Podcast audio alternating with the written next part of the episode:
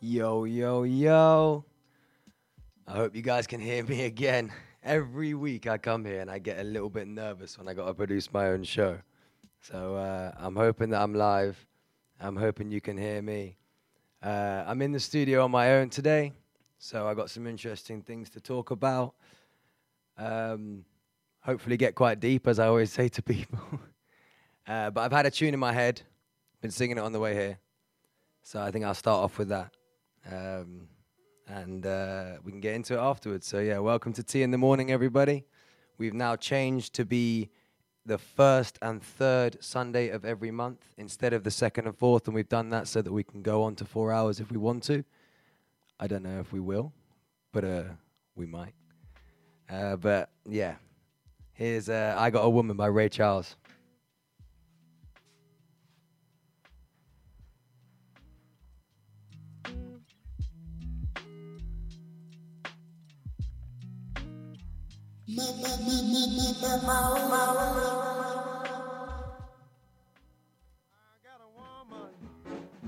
way over town that's good to me.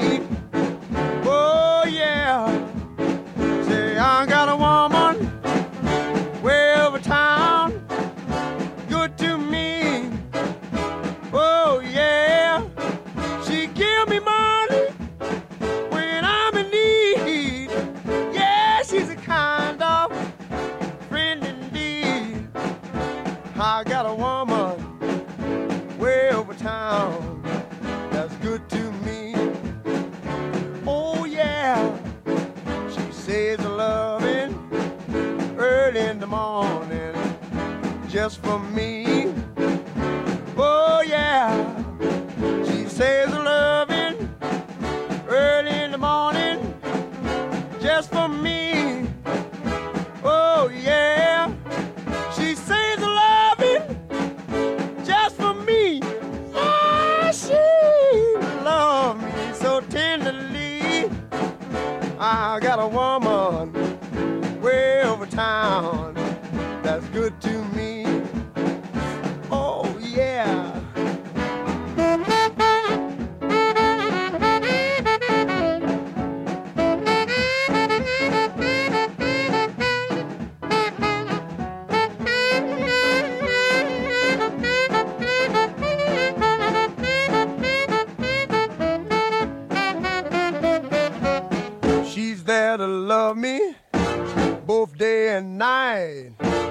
Never grumbles or fusses, always treats me right.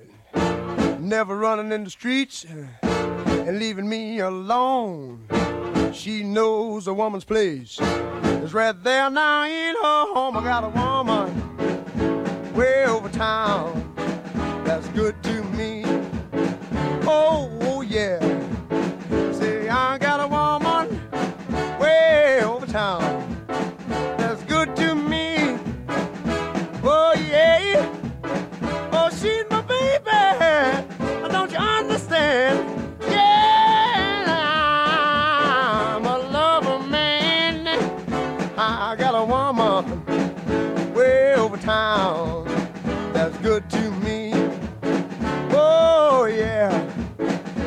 know she's all right? I don't you know she's all right? She's all right, she's all right. Oh, yeah.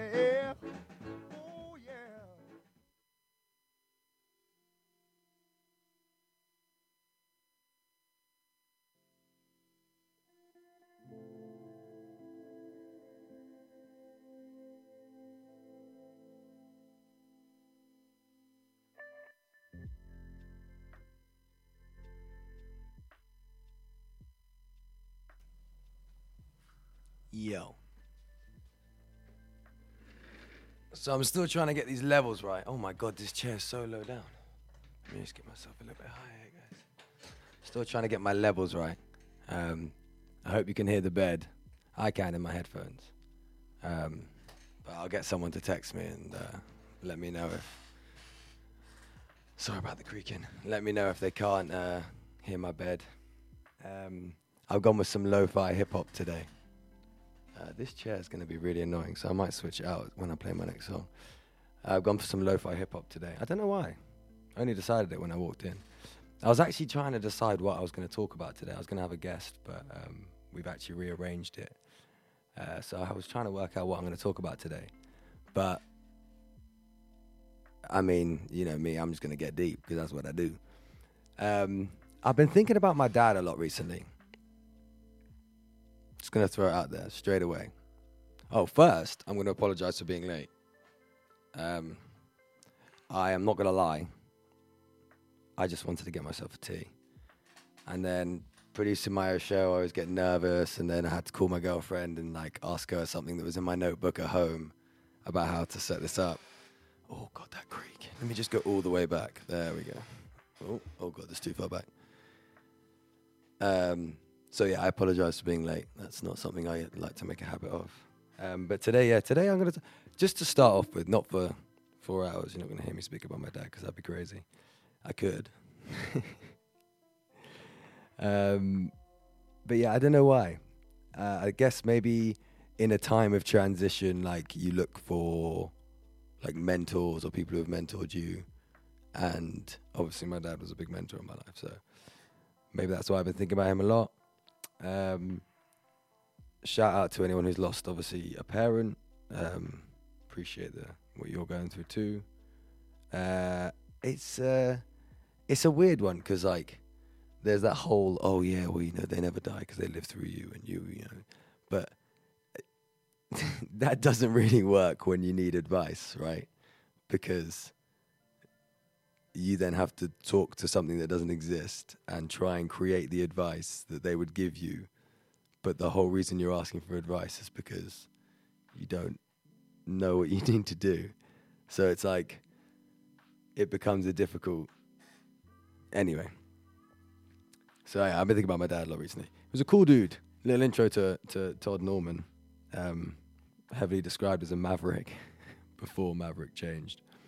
Um, but yeah, he was uh, he was a really interesting guy, very smart, always knew the answers to everything. You know, those guys who always had the history behind what you were talking about, and even if you didn't want to know or hear it, you would and like something that it's something maybe that I didn't appreciate as a child, and then obviously started to appreciate more as I got older because it's exactly what I do now. And my brother says he does the exact same thing. He always just like interjects with a bit of knowledge that no one cares about or wanted. Just gonna get some water one sec. Oh. Sunday morning, went out last night, so it'll be a bit difficult.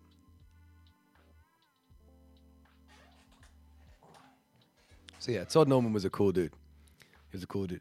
Very much a mentor. So like a lot of the time when I do look for advice, I kind of like I'm not a very spiritual person, so I don't believe in kind of all the talking to the dead or anything like that. But I just look up in the sky, I'm like, yo, dude, like he was American. I'm like, dude, what do I need to do, man? Like what what's the right answer in this, man? Like you know, you know the answer.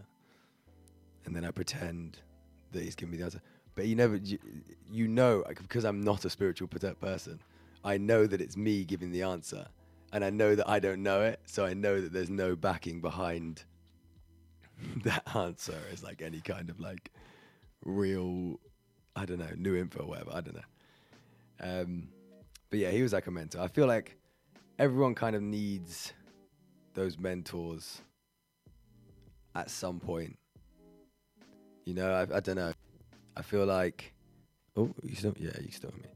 I feel like there's always like a a person who like, oh yeah, like they helped me with like this whole thing, so I learned loads about it without having to, you know, I I, I always say to my girlfriend like, if you take advice from people who have done like made the mistakes before you or done loads of work before you, like they they're there to carve out a cleaner path for you. Like it's what you do with your kids, right? You you try and teach them things that you learn, so you can carve out a clearer, more kind of dedicated path for them so they don't have to spend loads of time learning loads of silly things that you learn by making these mistakes. That's kind of what it is, right?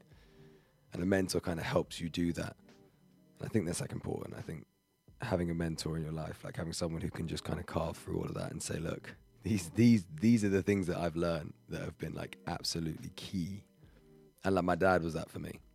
He would be like, and sometimes he was wrong. Obviously, my dad was very much a futurist, but also like very aware of like he's a very private person. Like so, he was very aware of like you know involvement and social media and all that kind of stuff. So you know, he but he would yeah he would definitely carve out a path for me based on giving me advice on mistakes he'd made or things he learned along the way.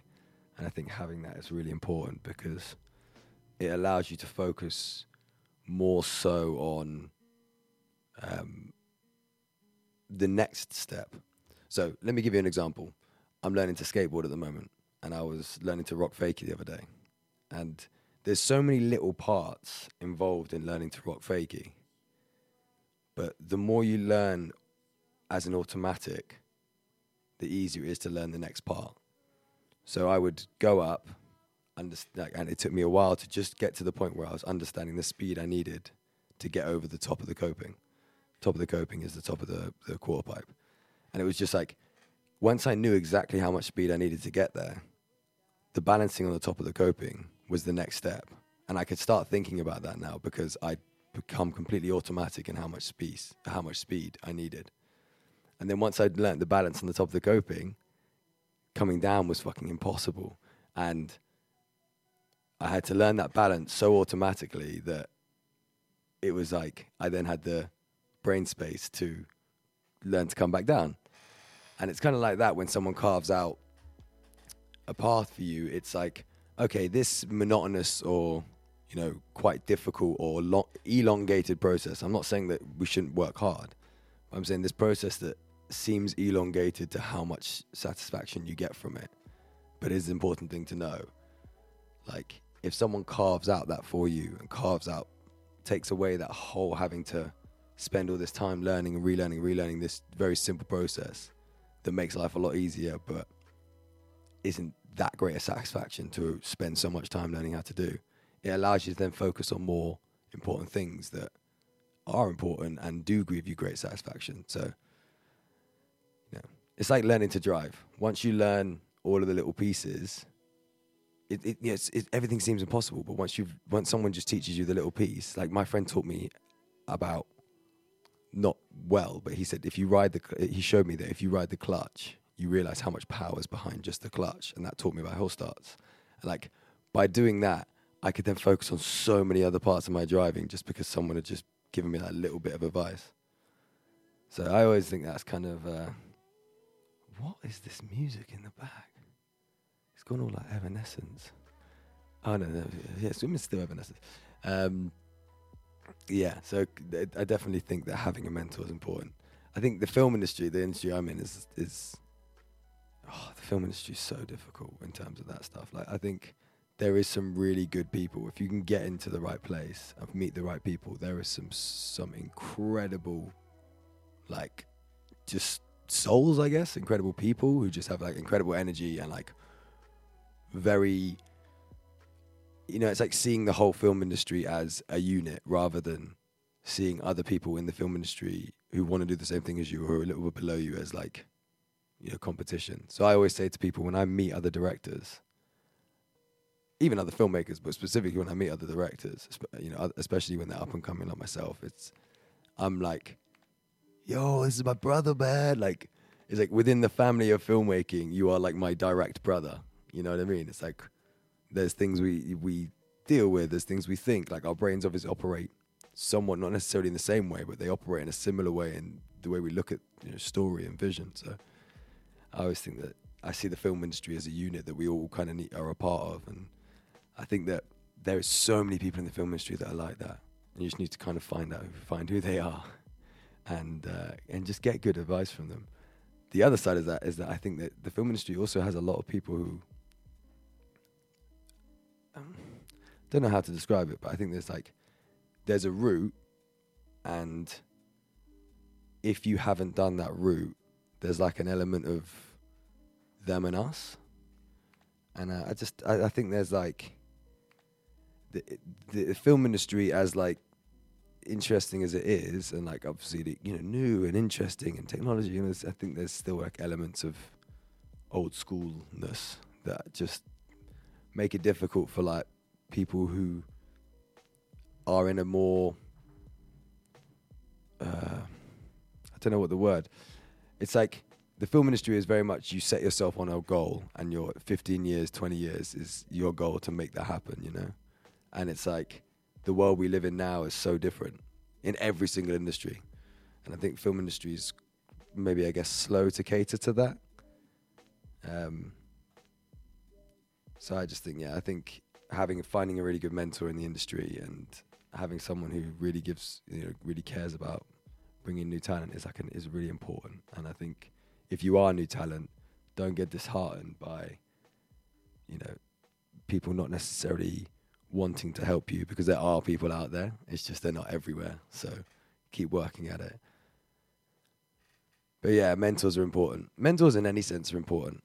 I uh, I've always you know, I, I'm not really like I said in my first first show, I'm not really a therapy guy, but you know, a mentor is someone who isn't necessarily trying to like get into, you know, whatever is bugging you. They're just trying to kind of help you in moving forward, I guess.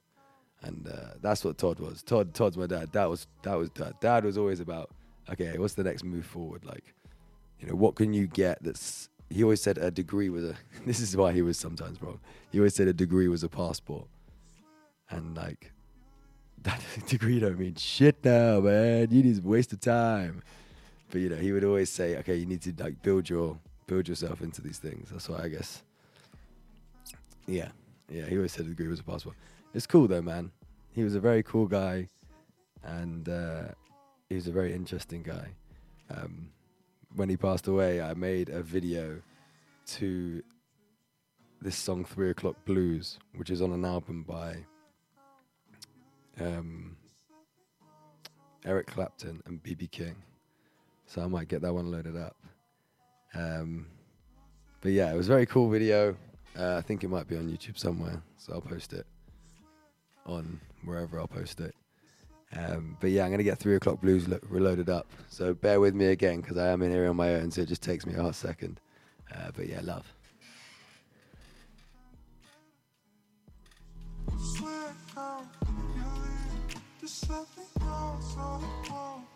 Well,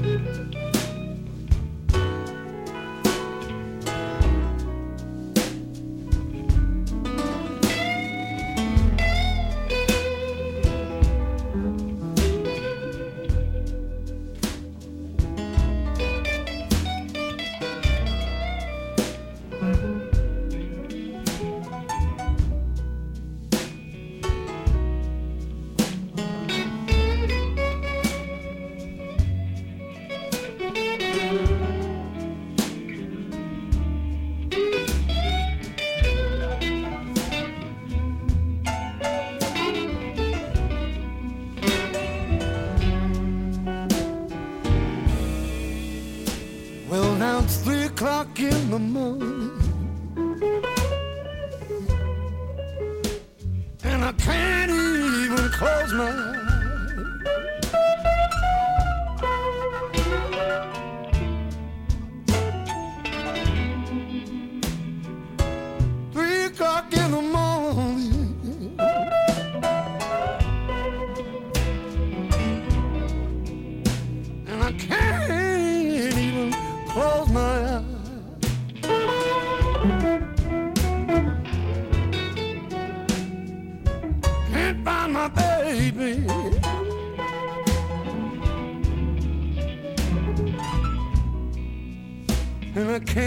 Satisfied.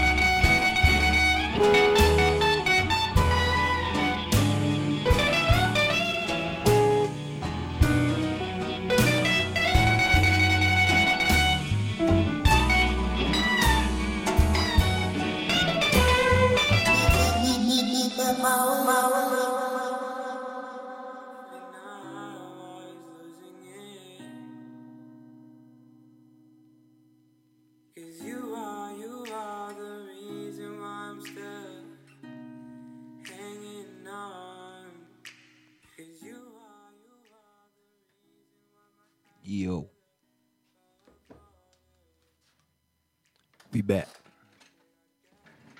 Can you hear my bed? I can just, I might turn that up a bit.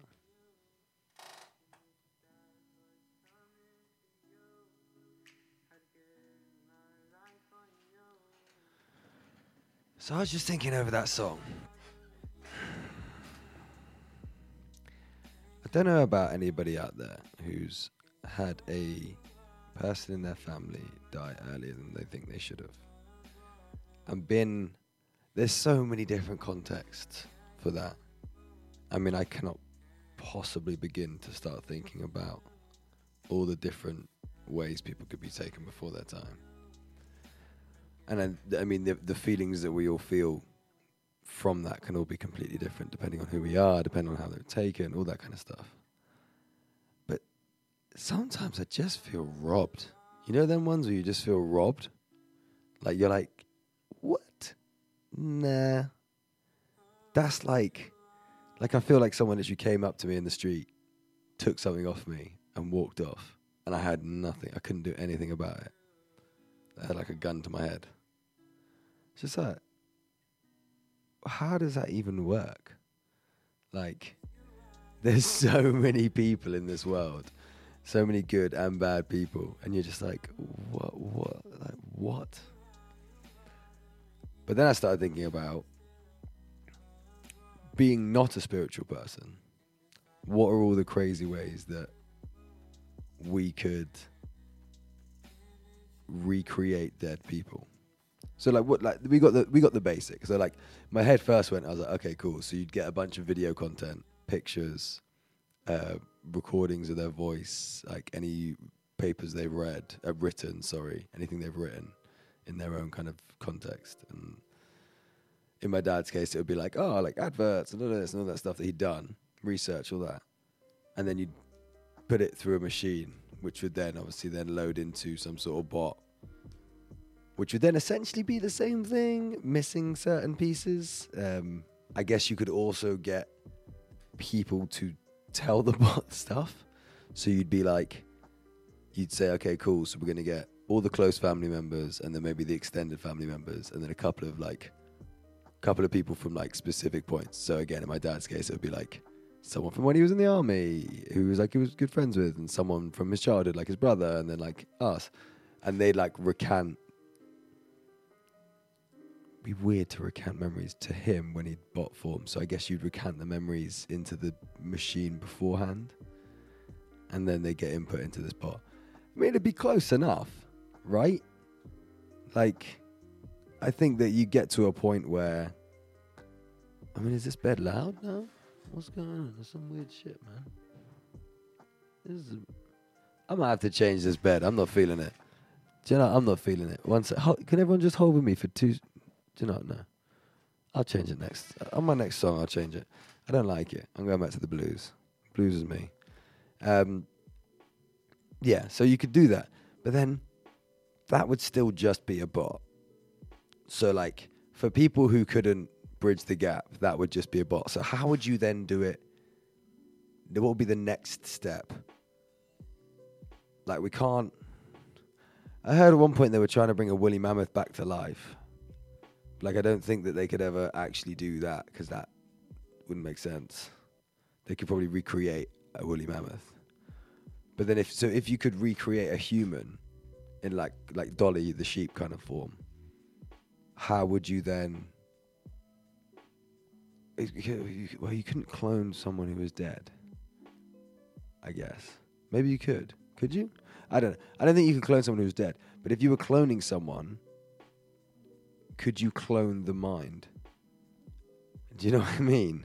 Because obviously the mind is experiential. Oh God, there we go. Sorry about that. The mind is experiential. So like, how would you clone the mind to know and understand? I don't know. Th- th- th- that wouldn't work, right? Uh, I went to the zoology museum and saw the size of like a human's brain compared to all the others, and I was like, wow. Okay, I guess we are quite smart, but like, how could you clone all of that experience and all of those like? Would a clone? I don't know enough about Dolly, but did Dolly know to like eat grass and like shit and all that stuff? Do you know what I mean? Or was it just completely a vegetable, just like it just lay and I, I, I don't know. I need to do some research on Dolly, but I don't know with a human if you could like get away with. I don't know if it would work. So then I guess the next step is like AI human based. So it has to be AI that we could load. But then you got the fear of like, okay, what if this thing goes crazy? You know, I was. I, is anyone else scared of AI? I don't know if I'm scared of it.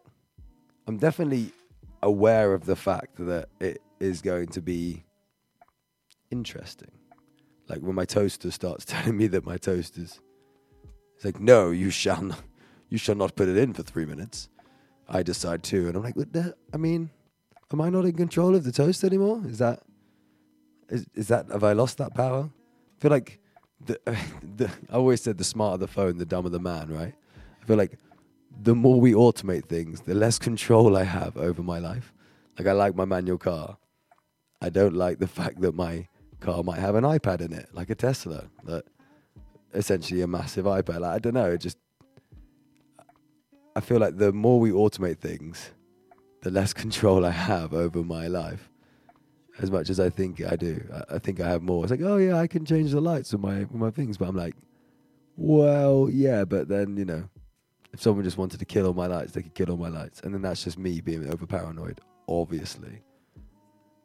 But it's you know, I always said like if I had like a Tesla, like I could afford a Tesla, but if I had a Tesla, I'd be like, I can't get away from anything. Like if anything happened, and I just needed to get away, I could like, right now, I could leave my phone at home, put some black electrical tape on my license plate, and just drive and that'll be it. Kind of just end off. I don't know. I don't know. I don't know what other ways there really is to bring people back from the dead. I mean, there's all the other. There's the like internal ways. So there was that Black Mirror episode where they like put the person inside the guy's brain. Was it the girl inside the guy's brain? I think it was. Yeah. Um, but obviously, we all saw that ended up, and it wasn't great.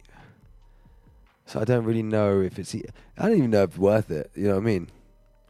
My dad used to say humans are not a viable species. Like just in general, he's just said humans are not a viable species. They said if we didn't exist, the planet would be surviving very well. But because we exist, the planet is at its worst. And I mean, I don't think anyone could really deny that. But I'm really down to hear it if you want to. If you want to debate that, T E T L E Y T O B Y is my Instagram. Send me a message about why the humans are good for the environment. And don't send me a message saying now that we're doing all this recycling thing because we're trying to fix our own problem so that we created. So like, you know, I don't want to hear like, oh, we recycle this because we. I, the other day I was with Mateo, the owner of the station, and he was saying his dad told him that, um, uh, what was it? There was a a company in Belgium, uh, air company, airline in Belgium, had run 8,000, I think, 8,000 completely empty flights during COVID just to make sure they maintained their terminal space across Europe. And yet, like, I'm out here washing up my like tuna can to make sure there's not a shred of tuna in it to make sure it goes to the recycling. And like, what? How? Why is the onus on us? Like, it says please recycle on the Coke bottle, but it's like, what? Your operations are so absolutely detrimental to the environment. How can you put the onus on me to recycle your goddamn stupid little bottle? Like, I'll do it, but the onus is not on me. The onus is on you to stop fucking using plastic. Do you know what I mean? The onus is on you to like find a biodegradable, sustainable like packaging that works because it's not on me, you know. I'm gonna do it because I have to fi- I have to be a part of fixing the issues. What the hell is going on outside? Can you guys hear that in the back? I don't know. Anyway, yeah, I don't know. What other ways can we bring people back from the dead? There was like, we could do it like the old-fashioned way, with uh, is it Medusa? Was it Medusa from Pirates of the Caribbean? She brought people back from the dead. Oh, no, Calypso. Or did no? Did Calypso bring people back from the dead, or did? I can't remember that film. It got a bit intense, but yeah. I don't know how to bring people back from the dead. I don't know if I need we need to. I personally, I've said many a time, I would love to either see the end of the earth or be immortal, because I don't have any reason to go anywhere else. Like I don't believe in the afterlife or anything like that, so I just kind of like I don't have a reason to need to die. So therefore, I'd rather just get. If I knew I was immortal, I'd enjoy life so much more.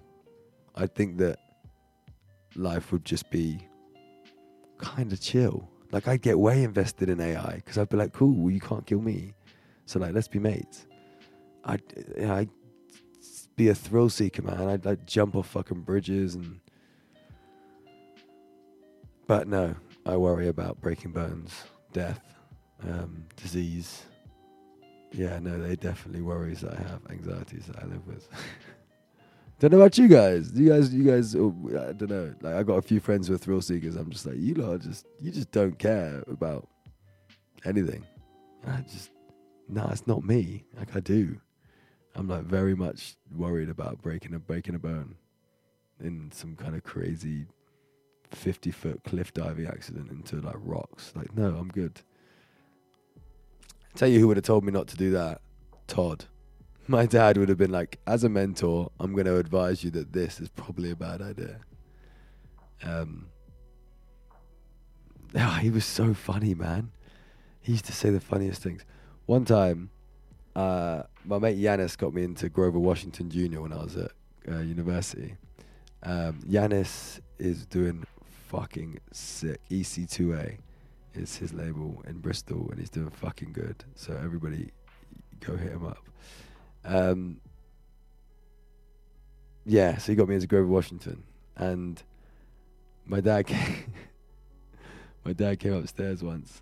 Me and Yanis were listening to Grover Washington. He was like, "Toby, you stealing my records?" I was just like, "What?" what are you saying? He's like, did you steal one of my records? And I was like, no, what you saying? "Uh, What? And he was just like, oh man, this used to be my tune, man. This is what this is what I used to groove to, man. I was like, oh my dad. Like, and he was like doing some little like like moving thing with his body. And like, if you knew my dad, he wasn't necessarily the most rhythmic person with his body. So yeah, he was like, "Oh, this is my groove, man." I was like, "Oh, D, like, come on, like." Never met Yanis before in his life. Like, it's so funny, man. Um, but he told me the story about. I think it, this the show's called Jazz in the Park, and I think it's like in a different place uh, every year or something.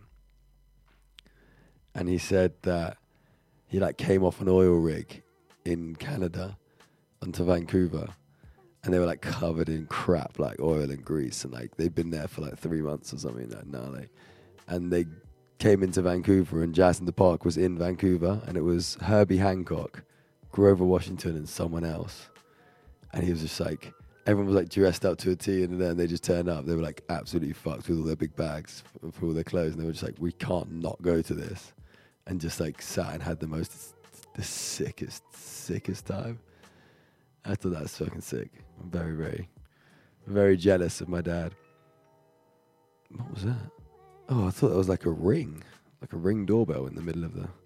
Um, yeah, he saw some cool people. My mum, my mum's list of people she's seen is absolutely ridiculous.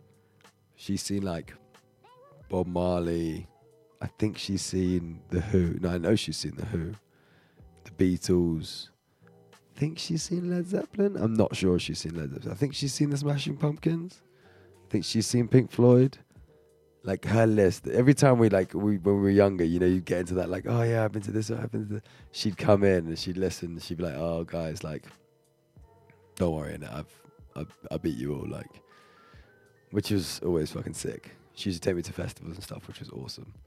Um, but yeah, my, my dad was a big Grover Washington fan, which I became very, very like a lot. I became a big Grover Washington fan. Um, we played at his. Uh, I think I played it on this show actually, but we played it his cremation. Um,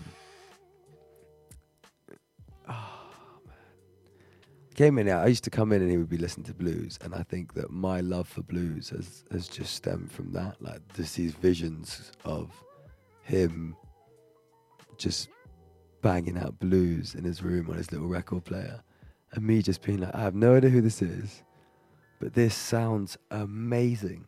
Like this is so sick. Um, that and the fucking jazz, and then sometimes he'd have some reggae going. Um, but yeah, he was very, very much a a blues man. He loved a bit of Simon and Garfunkel. Let me get a Simon and Garfunkel loaded up on my phone. He loved a bit of Simon and Garfunkel. Um, uh, let me get someone loaded up. Just gonna go whatever the first song is on their Spotify. All right, you guys ready for some Simon and Garfunkel?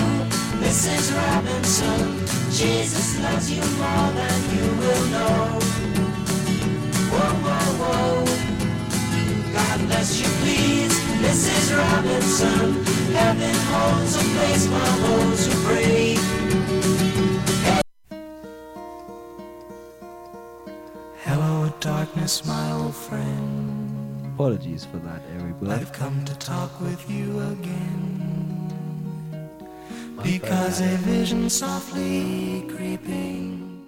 Apologies for that, everybody. My phone had a little glitch, but uh, I'm definitely going to leave this one on for a little play. that was planted in my brain still remains within the sound of silence. In restless dreams, I walked alone, narrow streets of cobblestone, neath the halo of a street lamp. I turned my collar to the cold and damp. When my eyes were stabbed by the flash of a neon light, it split the night and touched the sound of silence. And in the naked light, I saw ten thousand people, maybe more. People talking without speaking. People hearing without listening. People writing songs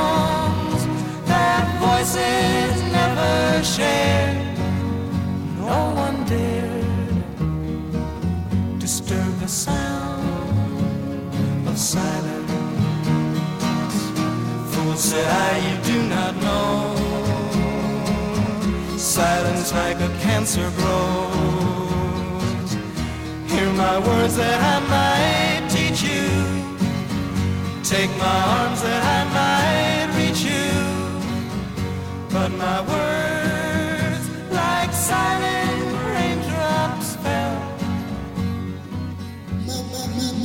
And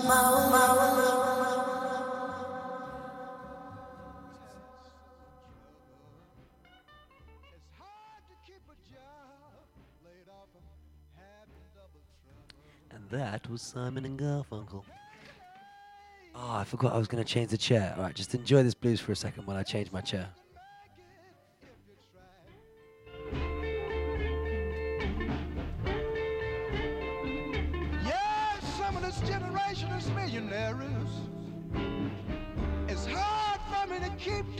Clothes to wear.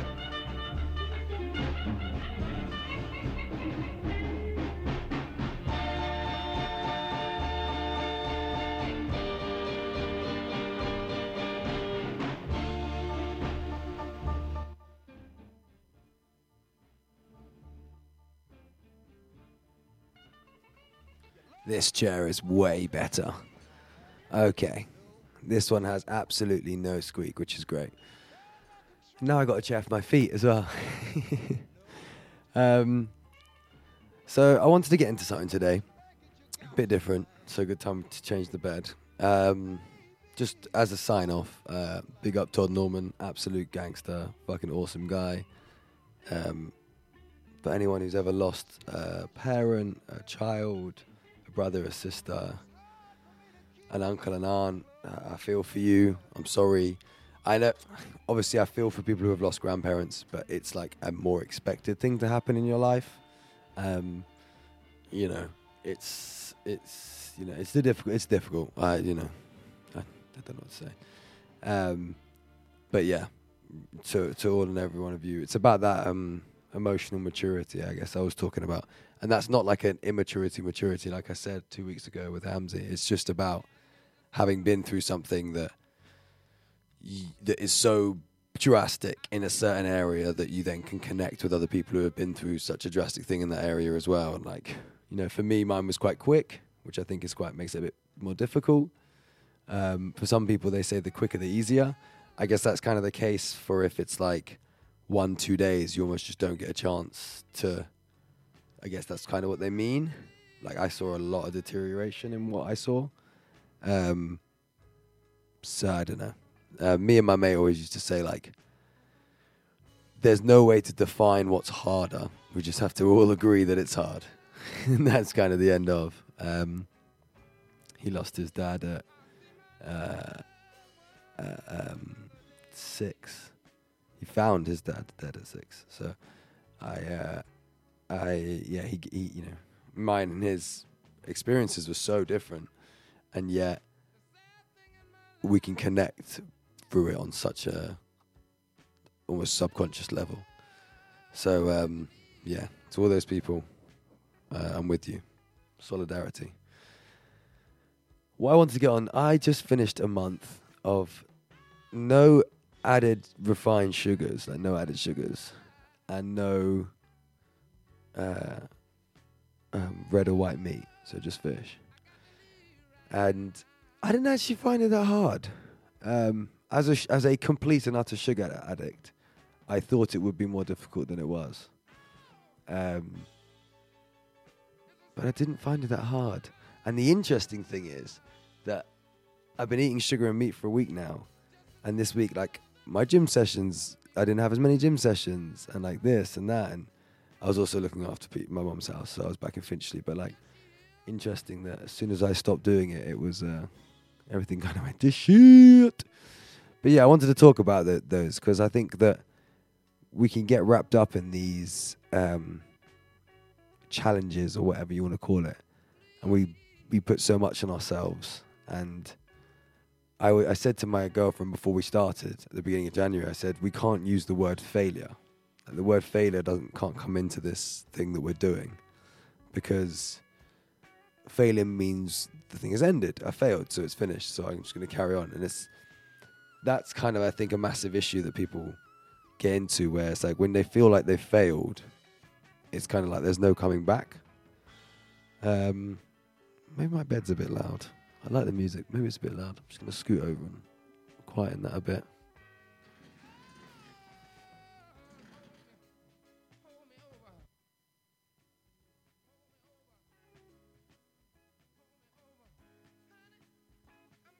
I think that's better. Um, I think when we've when we think we failed, it's over. So we don't really need to kind of try and bring ourselves back. And I think that um, that can be kind of de- like detrimental to you know fixing the issue were trying to fix in the first place. So I kept on telling her we can't say we failed. We just slipped up. And if you slip up, it's fine. Like who cares? Like we're only doing this for ourselves. No one's paying us hundred thousand pounds to complete the task. You know, it's just kind of is what it is. So we just have to kind of allow ourselves to do what we can do. If we slip up, we slip up, but carry on with the task, you know? No, it's not like use the word failure. But neither of us slipped up. I think I slipped up once when I forgot. So I was cleaning up the house and there was like a little bit left in this cherry coke bottle from the previous, like from like the end of December, from New Year's or something. And I just like was going to finish it and they put it in the bin. I had like, I put it to my lips. As it touched my lips, my mouth was like, oh, this is like, oh shit. And I spat it out. Um, and I did that again at my friend's house where he gave me a juice. And he was just, because we always just drink juice. And I like, had, the ti- had it touch my lips and it was like the tiniest sip. I was like, oh, no, can't have this. And he was giving me shit about it. He was like, well, it's got no, barely any sugar in it. And I was like, "That- you're right, in this massive glass, there's barely any sugar. But that's not the point. The point is to try and break the mentality. So I just need to have water. Um, actually, I got shown this really cool thing last night. Although it's like 80 quid. But it's like a bottle that you can have water and juice in it. And it has a little kind of switch dial. It's, a, it's mad. It's a bit mad. Um, but yeah, when you're doing these things, you got to make sure that you're not, um, you're not thinking about failing. You're thinking about it's just a slip up if you don't finish it, and it's not any kind of issue or it's not kind of any ending to you trying to fix whatever this is that you're trying to do. I think you need to just kind of concentrate on getting to wherever you want to be with that. So for me, I my uh, my girlfriend wanted to carry on, and I didn't. The end for me was the end of January, or a couple of days into February because we started a bit late. But that's what I needed to do f- for me to complete the challenge in my mind. And I did. And like it changed the way I thought about me, it changed the way I thought about sugar, it changed all these things. For her, she wants to carry on doing it. And so that's what her challenge is. And like you have to be content with what your challenge is and just take it step by step. So like for me, I'm I, I'm at a point now where I'm like, okay, well, there's 12 months in the year. If I take every month to do a new set of challenges, then basically by the end of the month I'll be better at 12 a set of 12 different things, which is kind of sick. So you know like cigarettes or this or that, do you know what I mean? It's like it could get you could be so much better at all these things. So I I think that the month thing is obviously a really good one because being able to see an end makes things easier. Obviously, when you're when it's like, oh, I'm going to do this forever, you know, it's like, oh, I'll never have a cigarette again. It feels amazing to say it, but the thought of it's kind of daunting. Like, because you start thinking about all the times that you want a cigarette, and you're like, hmm, definitely going to want a cigarette then. There needs to be a, a a way to stop smoking that's not e-cigarettes or them dirty patches. Like, I don't know what it is like an injection. There needs to be an injection that's just a one time injection and you never want to smoke cigarettes again. I remember there was this one thing this guy gave me, it was chewing gum. And it wasn't like nicotine chewing gum. It made a cigarette taste bad. And I I was just angry. It didn't make me want to quit smoking. I kept on trying to have a cigarette. And it just tasted bad. And I was like, this guy sucks. He's ruined my day. I don't get that. Like, that's not helping me quit, you know? You need to change the mentality of why I have a cigarette, do you know what I mean? That's the important part. But I don't know. I'd love to I'd love to be able to stop smoking cigarettes. That's one of the challenges. But I think that if you look at it and you think of it as little set challenges instead of as like massive monumental life changes, it definitely starts oh this mic is trying to get away from me. um, it definitely becomes easier to deal with. I think that we become overwhelmed a lot by um, we become overwhelmed a lot by essentially just saying we need to do these massive things. Oh, I need to do this, this, and then you're like, oh, I also need to do this, and oh, actually, I need to do that, and like, what's that thing I forgot I needed to do? And it all becomes a bit much. I know I do it. I know I've spoken to my girlfriend about it. Like, so I'm sure people out there do it too. And we're in that overwhelmingness, we just kind of reclude and say, okay, fuck it. I'm gonna, oh, I'm gonna have this cigarette. Oh, I'm gonna do this. I'm gonna do that. And it kind of like wastes. Feel like it wastes. Um, it wastes the power that you had to want to fix it. And if you were to do it in littler bites, you'd be able to use that power much more successfully. So I wanted to quit smoking in January.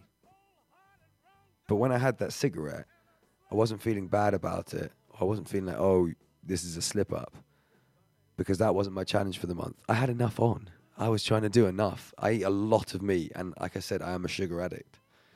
So, like, I had a lot on in terms of trying to mentally challenge myself to not do something. And so I think it was fair, like, to have that. Do you know what I mean? I didn't put it on myself. Whereas this month, it's like when I had the cigarette, I'm like, no, that's a slip up. It's okay, you can slip up, but that is a slip up, you know? So I think it's like taking it in bite size. Talking to one of my friends who wanted to take February because it's a short month. They wanted to take February um, to like overhaul their whole life. And I said, that's sick. I'm sure you will. But just remember that like doing loads is going to make it harder to complete it all because something you know your body you know, say it's like one of the things is more exercise and it's like your body needs to get, get used to it so you know it, by doing that it's going to be harder to say eat less you know what i mean i don't know if that was one of the things so i, I can't tell but um it's like you need to be able to be realistic with yourself on what you're going to be able to achieve within that month that's kind of what it is um, i spent I said January last year that I wanted to quit smoking by the end of the year. And I've got it down to, if I'm not drinking, I've got it down to having one cigarette a day or zero cigarettes a day. Oh, or if I want to shoot. If I want to shoot, I'm just having cigarettes. I'm just to have a couple raisins.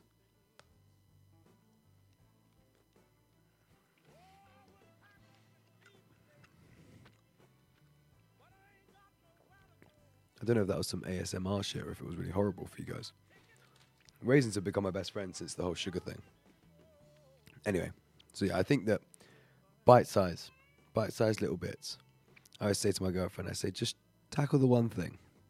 You don't need to tackle everything, just tackle one thing. And then once you completed it, you get that satisfaction of completion. So when you're in the climbing wall. Big up to Stronghold beneath me again. Let's see if I can get a discount on my next 10, 10 passes actually, because second time for a shout out.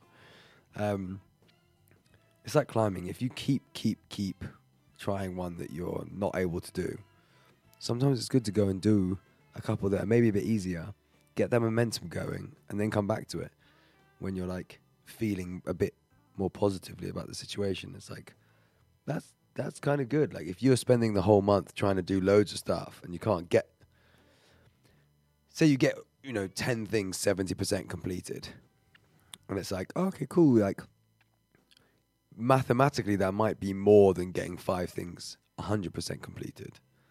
But in terms of hundred percent completing five things, is way more I think satisfactory and way way, way more satisfying. Sorry, than yeah. That's what I think personally. But um, I don't know. You guys can tell me. T E T L E Y.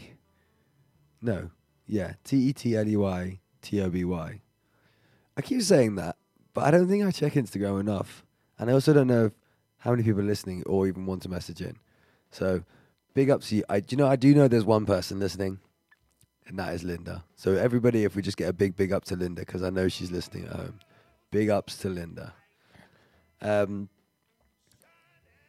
Yeah, fucking hell, man. I'd love to just, I'd love to start a task and complete it, like a normal person, regularly, for like a week.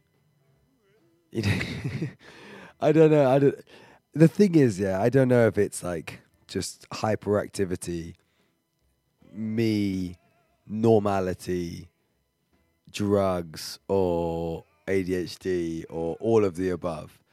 But I do find that I'm very here, there, then there again, then I'm back here, but then I do go there again, and then I'm up somewhere else. And like the final completion of a task is actually quite difficult. Like I, I've been meant, I've had to pay a parking ticket for a week now. Like, why have I not paid it? I don't understand why I wouldn't have paid it. But I haven't. And if I wait another week, it's going to be double the price. So, and I don't have the ticket on me to even pay it right now. But I haven't paid it. And I just, I don't get why. I have the ticket. And it's like, I, t- I just find that that becomes a massive problem when you're trying to complete you know, challenge. That's why setting challenges is actually really good for me personally, and why I think I'm really good at them, is because when I have that force in there where it's like no sugar, it's like, okay, I can, I can almost put that as a force bottom line inside my brain and not have it's become an autonomy, and that's why there'll be those like random little slip ups where my brain's just not thinking. But on a basic level, when I'm when I'm conscious or having any conscious thought, it's no sugar, no sugar. So I think definitely the hyperactivity makes these kind of challenges makes doing things or like doing tasks or like trying to complete tasks more difficult, but setting the challenges makes that a bit easier because it's like I don't know, it's like you get to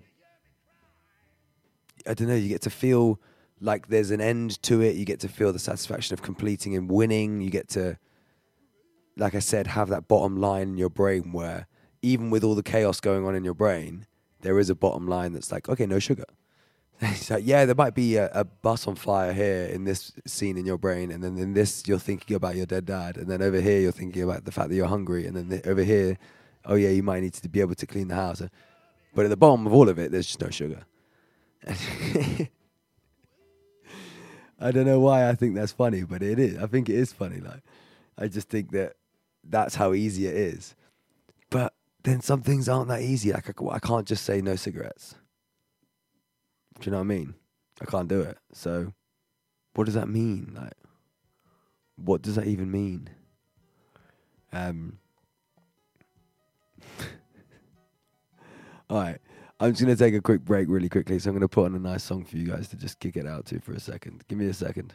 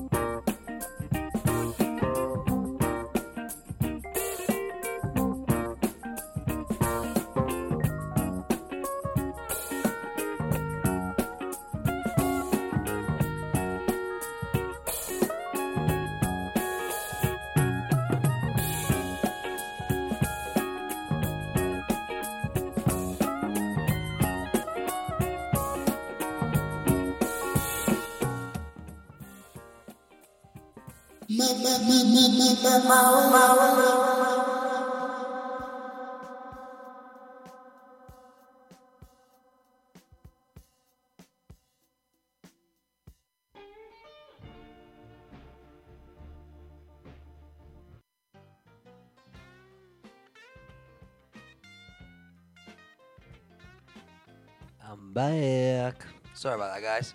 A little technical I just needed to fix. And I'm back now. So, hello.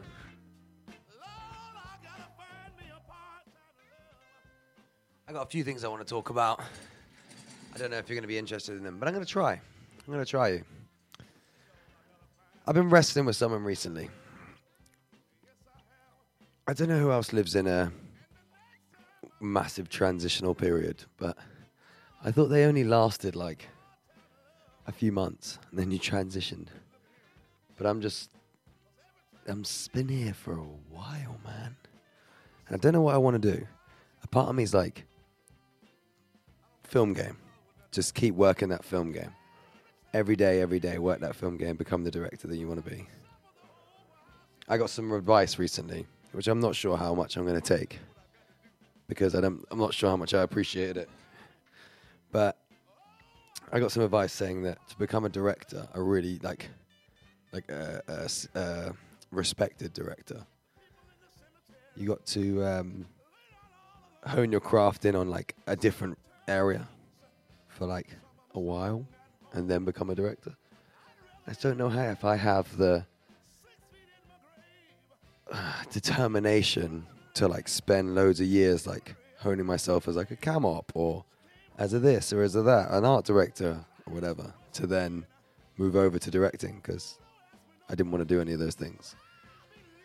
Um, but you know that advice was from someone who was a little more fashioned in the industry, so I don't know how much I want to take it.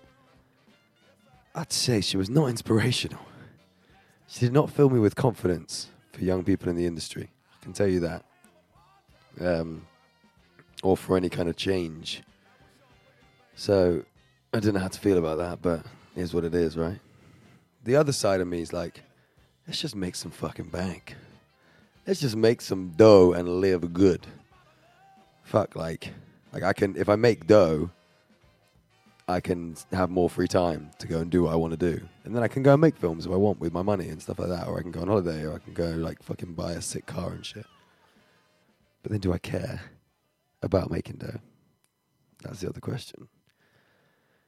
And then the third part of me is like, let's just travel the fucking world because who gives a shit about any of this? you know, let's just literally travel the fucking world. You don't need that much money to be traveling the world. You need enough and you need regular money just coming in somehow. Like, get a cheap property, rent it out, and just fucking make sure that money's coming in every, every month that you can keep going. Because really, that's what I want to do is just like hike mountains and see fucking cool animals. Like n- nothing really gives me as much satisfaction as like seeing really sick animals in the wild. Like that's the fucking coolest thing ever. So I've been living in this transitional period of those three things, and I have no clue what the fuck to do. You know, my my partner, my girlfriend, is amazing in that she wants to do the same stuff I do. She either wants to make bank or travel the world, or both. I think she wants to do both. Um, but I don't know if she wants to become a filmmaker. I don't think she does.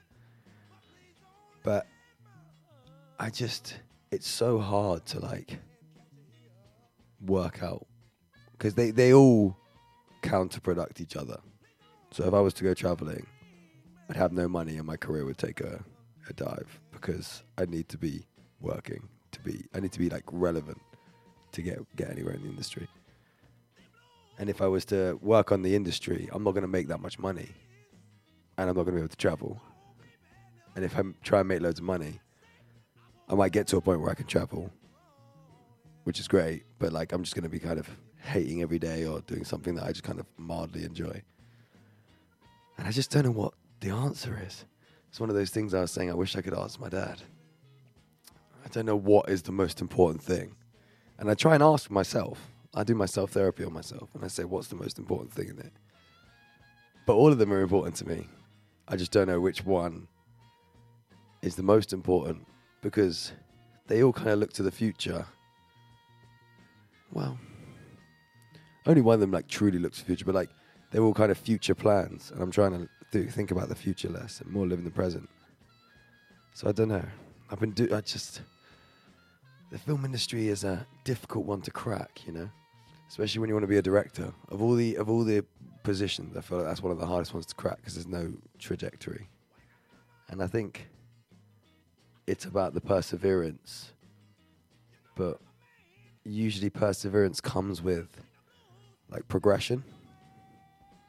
You see little intermittent, intermittent like things here and there where you you are feeling like your perseverance is worthwhile.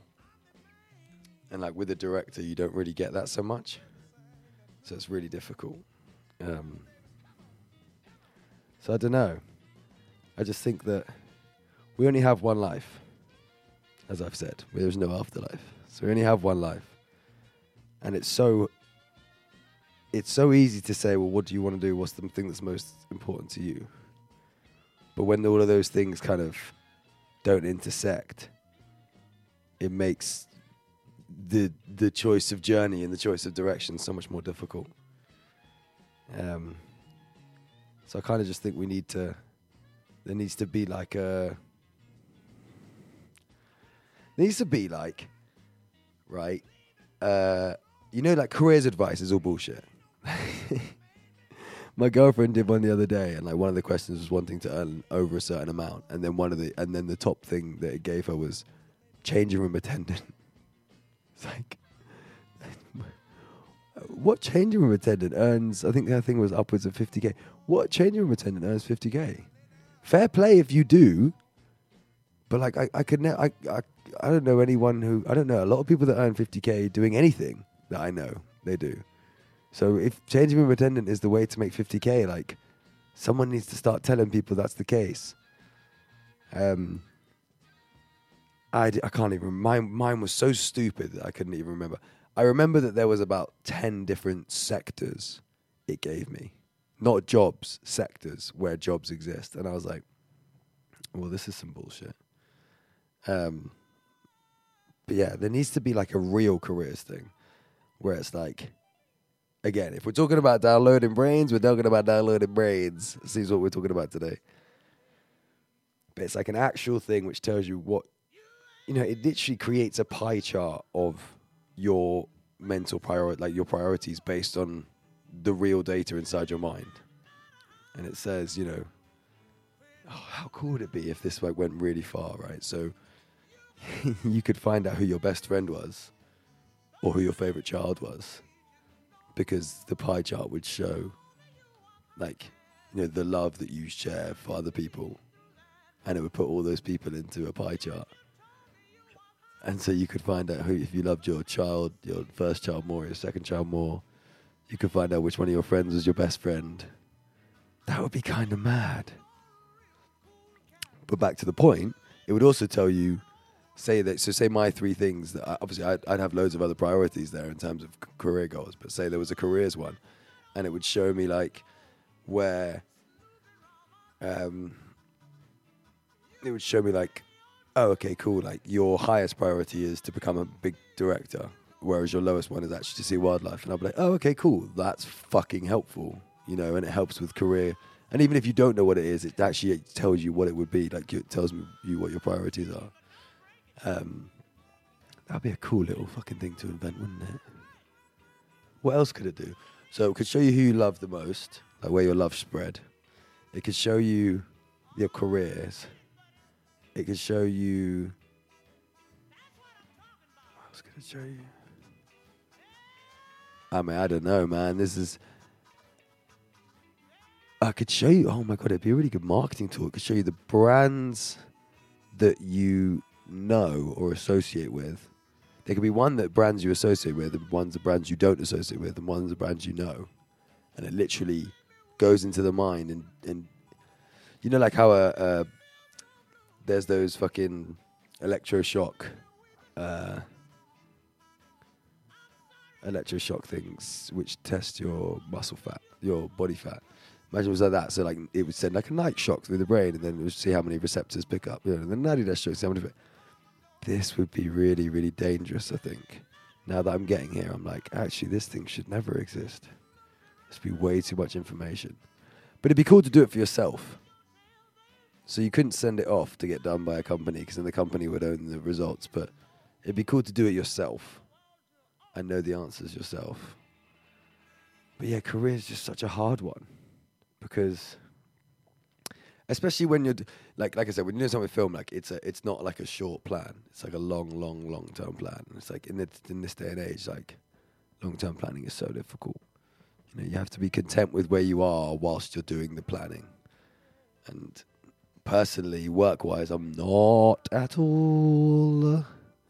Um, but then you know, there's that there's that constant humbling where you like meet other people who are in jobs that they don't like more than you, or or you know don't have jobs and really need money, and you get that constant humbling, which makes you kind of be more content with where you are. But you can't let that stagnate you and say, well, okay, cool, I'm kind of happy where I am because obviously you're not because you're constantly thinking, oh, well, I wish I could do more in this area or more in this area. Do you know what would be really impressive, really helpful here? A mentor. If there's any mentors out there, hit me up. T E T L E Y T O B Y, because I can fucking do with some fucking mentoring, you know what I'm saying? Um, at one point, I just wanted to be a life coach. I was like, fuck it, I'm just going to do fucking, you know, the fucking talking in front of people and taking all their money to talk in front of them. But then I just felt like, nah, that's not me. Like, I don't think I could willfully take the people's money like that. Like I'd have to be doing more if even if I, even if it was still a scam, I feel like I should do more for the scam. Which seems stupid because the scam's meant to be as less work as possible. But I feel like I deserve the money more if the scam was more work than just talking in front of people being like, You have hope.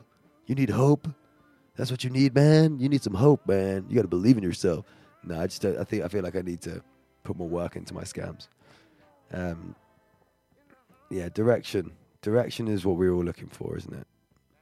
I think there's there's I have a lot of friends, a lot of friends. I have a few friends who I've always been quite envious of the fact that they don't.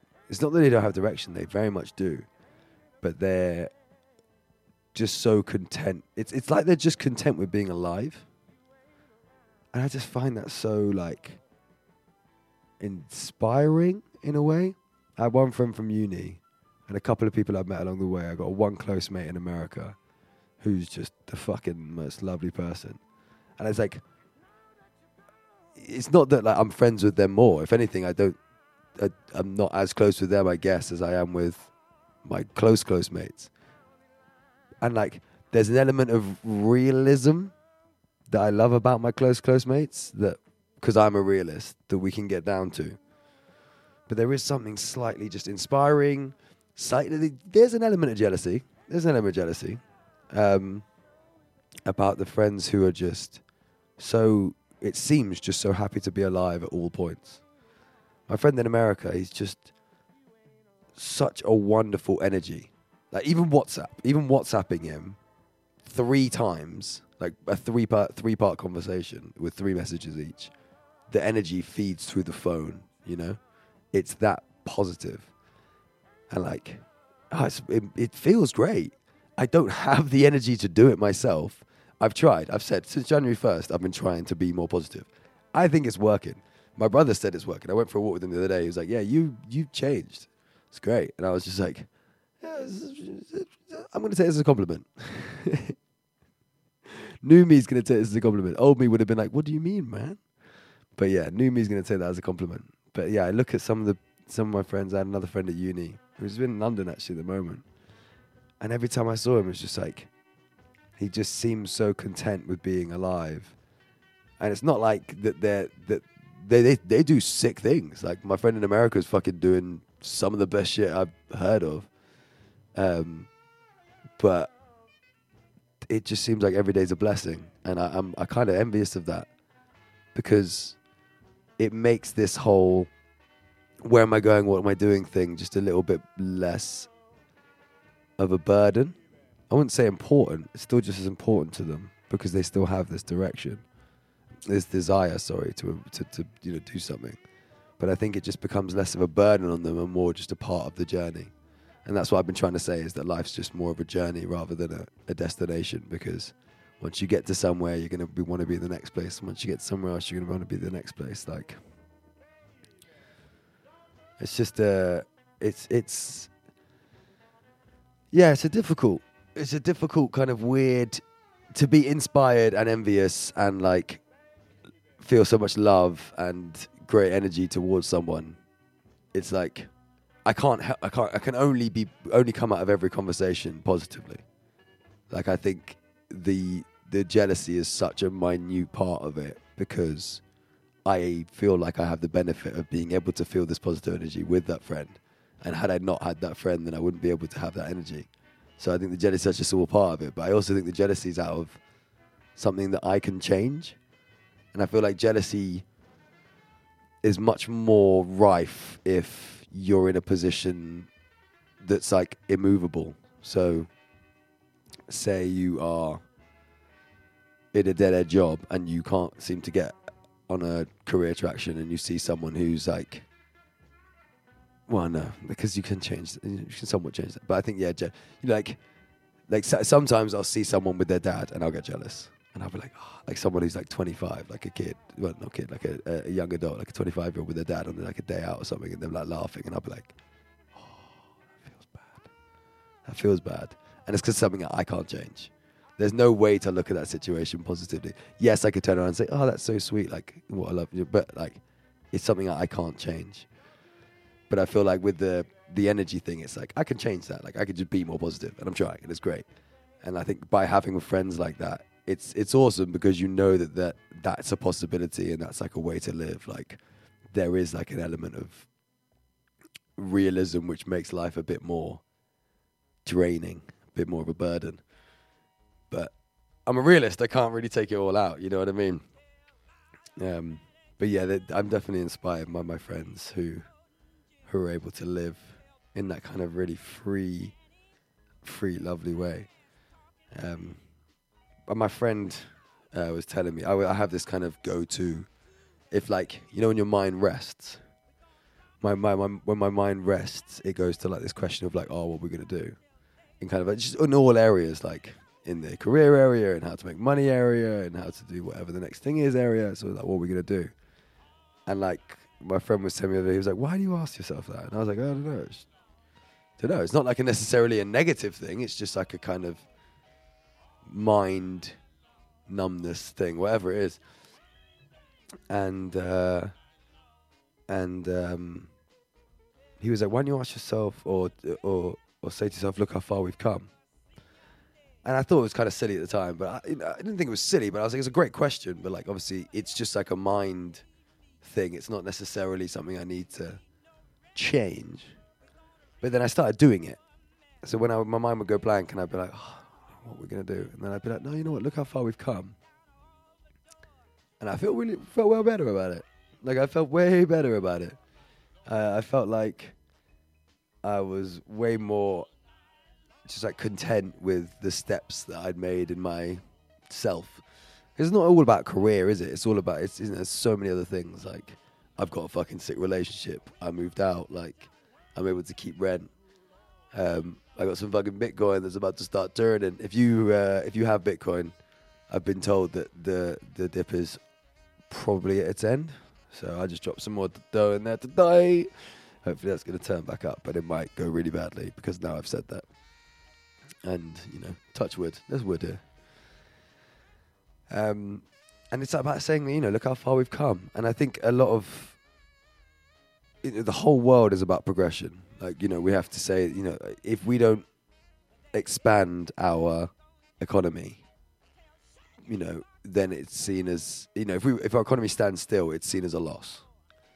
And I think everything's about expansion, everything's about progression, and that, that that's good. Everyone wants to do better. But I think it, it leaves very little time and very little like emotional energy to look back and say, look how far we've come.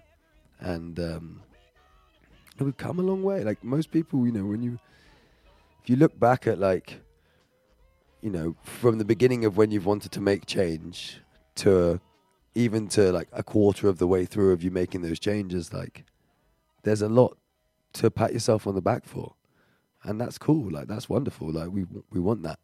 We want to be able to pat ourselves on the back for the things that we've done well. Otherwise, otherwise it just doesn't seem like there's you know it's kind of like the challenge thing it's like it doesn't seem like there's ever an end to the constant having needing to better ourselves and it's like by giving ourselves the reinforcement that what we're doing is right by saying well done to yourself or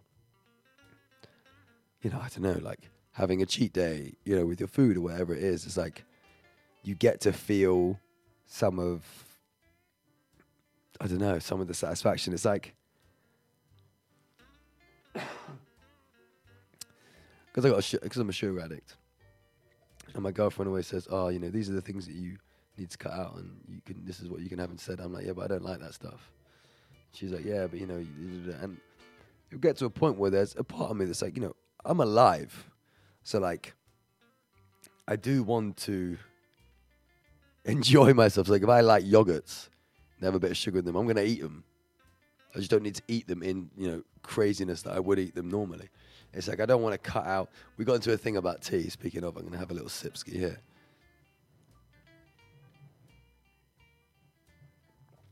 Oh yeah, nice minty. But this is part of my point.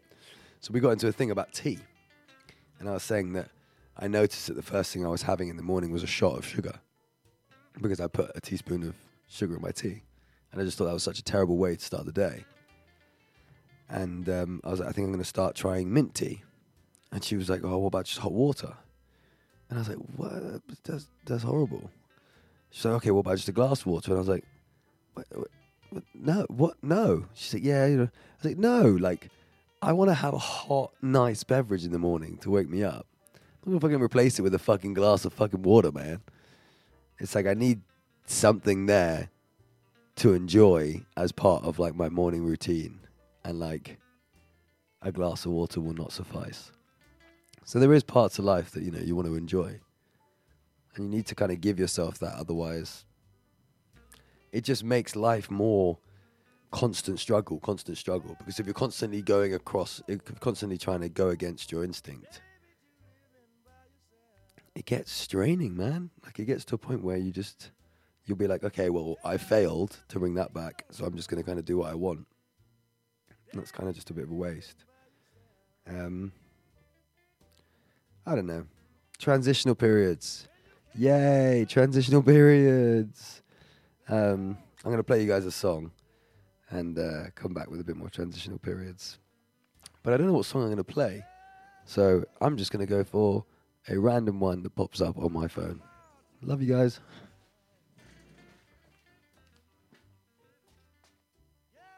Drink to keep from worrying.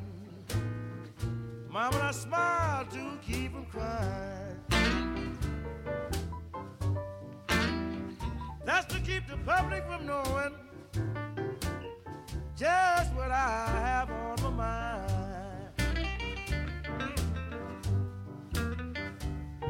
Someday, someday, baby, I'll be six feet in the grave.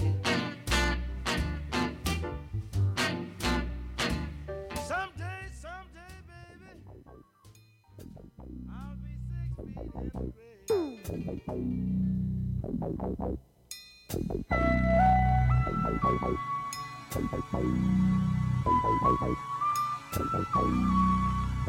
grave. You abandoned me. Love don't live here anymore.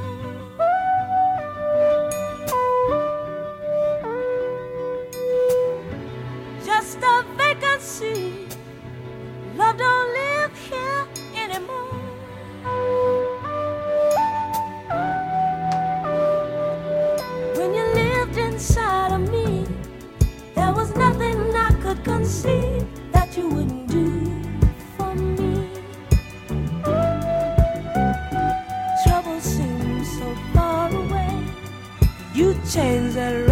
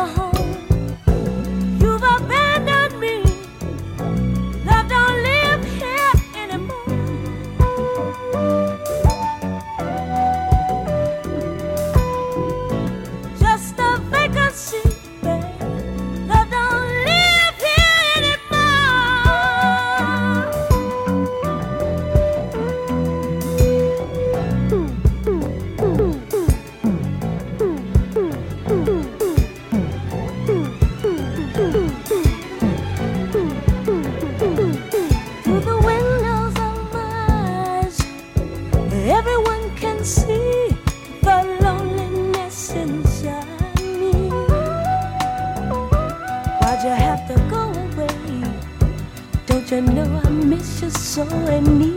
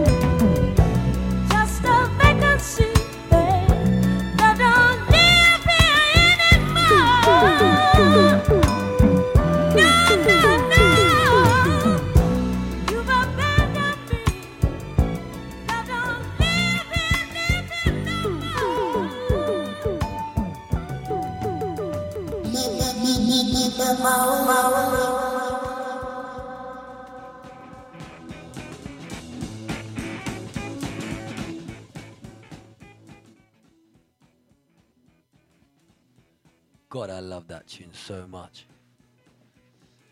Yeah, I always get the name wrong. I know, I know it was um, "Love Don't Live for Anymore," but I always get the name wrong. Rose Royce. I guess that's because I always think of Rolls Royce.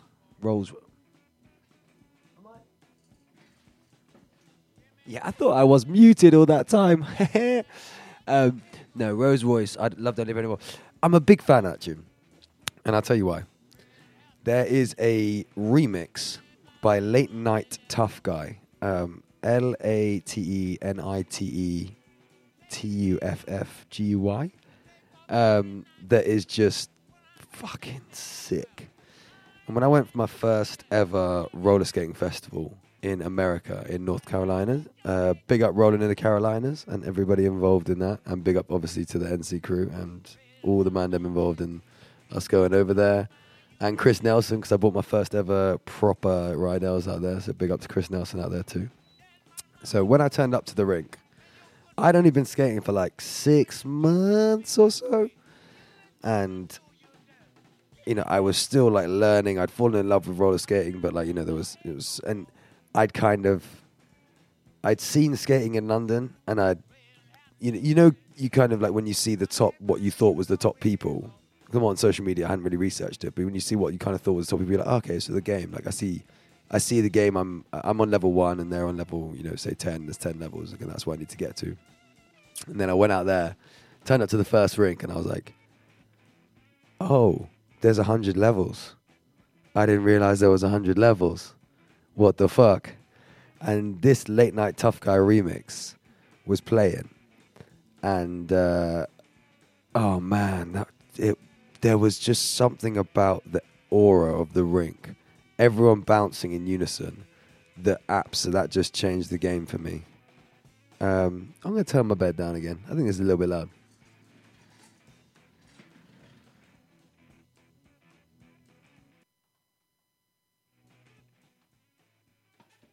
Think that's a bit better. Some crazy rock guitar.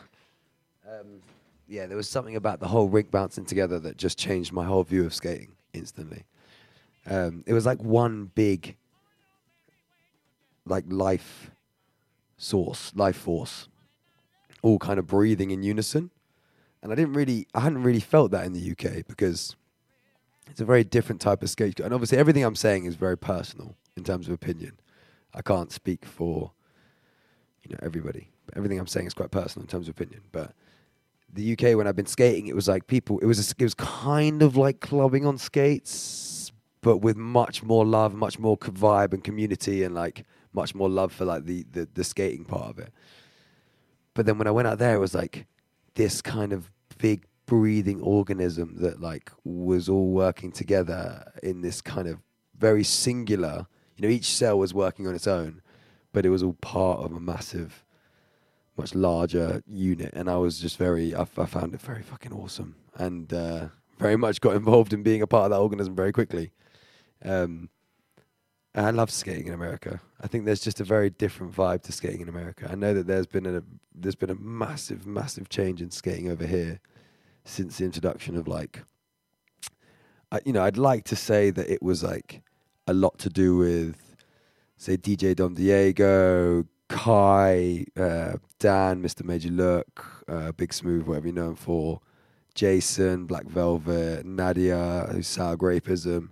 I'd like to think these guys had like a massive effect on it because I know that from the stories they've told me, a lot has changed since they started going to America and coming back here, and the vibes kind of changed a bit. But lucky for me, like I got out there with them, so I got to experience it firsthand, and it's just a whole different energy that you feel off off all of the rinks out there, and just different music, and it feels like the the one of the things that I found, which has changed now or changing, but I'm not a good necessarily a good uh, indicator of it because my music taste is very specific, which I said with Amzi last time.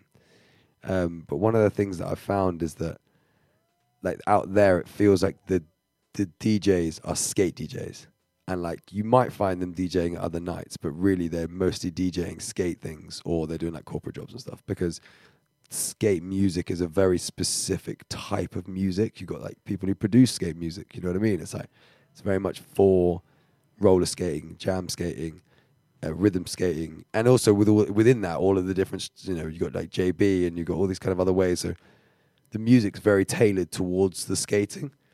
Whereas I find that a lot of the music that we have here, or what I hear, is like it's just like you know the big music in the different or like good music in those different um, genres. So like one of the one of the places I go, it's like they they do all the genres. So like not all the genres, but most of the genres. So everybody gets a little bit what they want.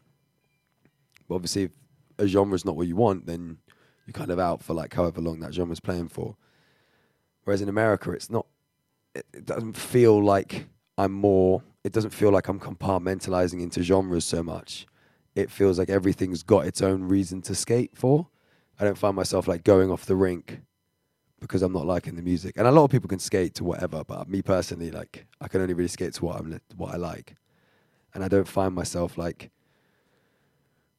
going off the rink in America because the music's getting dead or anything like that. I might go off because I'm tired because it's been house for ages, but I just kind of find that it, the music's just so much better, so much better and like we've got some DJs here that, do really really good skate DJ sets, and I love them. I just think that we need. I guess we need maybe like a a dedicated like American. Now we've got Flippers opening. Big up to Flippers and everyone involved. Um, now we've got Flippers opening. Maybe we need like an American night once a month or something, where it's like a kind of we get like Dom, uh, Dan, maybe DJ Touchy. big up. Whoever knows DJ Touchy knows that he deserves the most largest of big ups in the entire world that's ever existed. DJ Touchy is a fucking don upon dons with all the dons. He really is. So yeah, you go like an American night with like Touchy, Dan, um, Dom, and just yeah, have that like once a month and like see if people kind of start vibing with that kind of music because you know they will. You know people will love it because it's fucking sick to skate to. So I don't know why they wouldn't. But I'm definitely down for that kind of shit. I think we could definitely get in some sick, sick DJs. We could definitely have some really fun, really good fun with it. And then obviously when Roll on London comes back around, everyone will be used to all that kind of music that we'll be rocking out, which would be great. Roll on London is a international roller skating festival weekend uh, put on by the NC, the the skate group I'm part of. Um, and it happens in the last weekend in July. And we change the areas, we change the places in which we do it, but yeah, it's always always a massive, massively fun event, and always great to see everyone from our international community. I think the international skate community is one that's like it's like even in America that like the jam skating, rhythm skating community, I think is still somewhat underground in comparison to the rest of the kind of communities. You know, and I think when we see each other all from different different countries, it like brings this kind of like oh yeah, like there is such a passion here. Like this thing exists for a reason. We're you know we may be un- underground, but like we are all underground together, and there's like an almost unspoken connection. I guess you get it even with un- un- non-underground things because I get that with camera people. Like I can just talk cameras with people who I've never met before for ages. So I guess yeah, you do get it. But I think with skating, it's it's kind of like I don't know. It's just like an unspoken. I'm gonna get a really good skate tune going for you guys. It's kind of like an unspoken, like, oh, you're a skater. Like I saw someone in the gym the other day, and I was just like, he turned up on skates, and I was like, I know you. Like I know you straight. I know I know you. Um, so yeah, that's always fun. Uh, I just think it's like a great. Uh, I don't know. I think it's a great way to. I don't know. Anyway, I'm gonna play this tune. This is what I love to skate to. So when I go into the rink, I'll put my headphones on and just bang out this. And it's funny when everyone's like going around to like house or like soc- soca, soca or soca. I can always never remember music, and it's all really fast. And I'm just like this with my headphones on.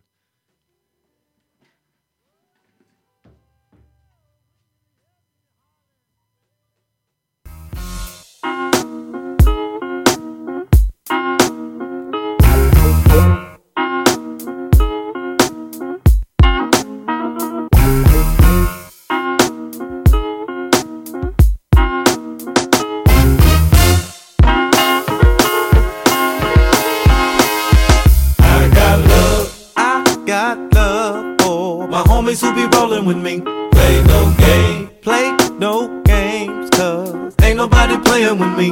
I got love, I got love for my niggas on my family tree. I got love, love from the ghetto, down for whatever. If you was down before, then you still gonna be down with me. I got game, cause the game was given to me. Say my name, say my name, cause ain't nobody tighter than me. Give it up, give it up. If you like the way I'm rocking this beat, I don't know, know nothing better. Chasing my cheddar, in love with a whore. You ain't never listen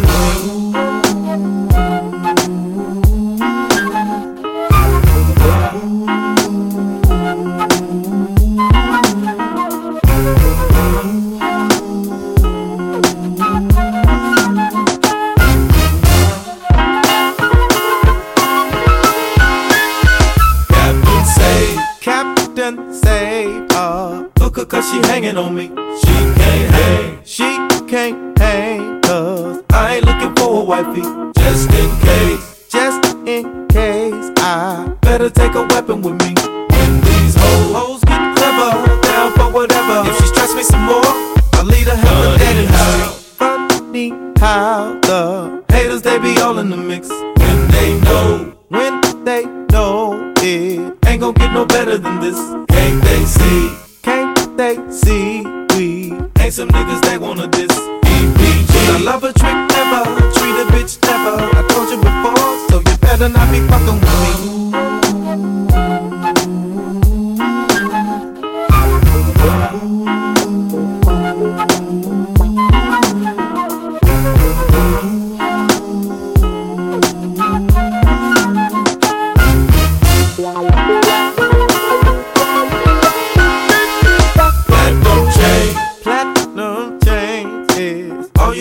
you on my neck.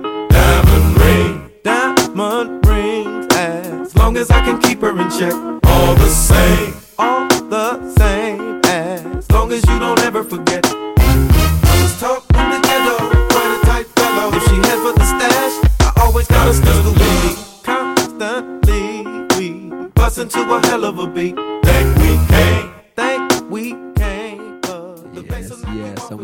Another one that I fucking love skating round to. That was I Got Love by Nate Dogg, and this one is just for you guys.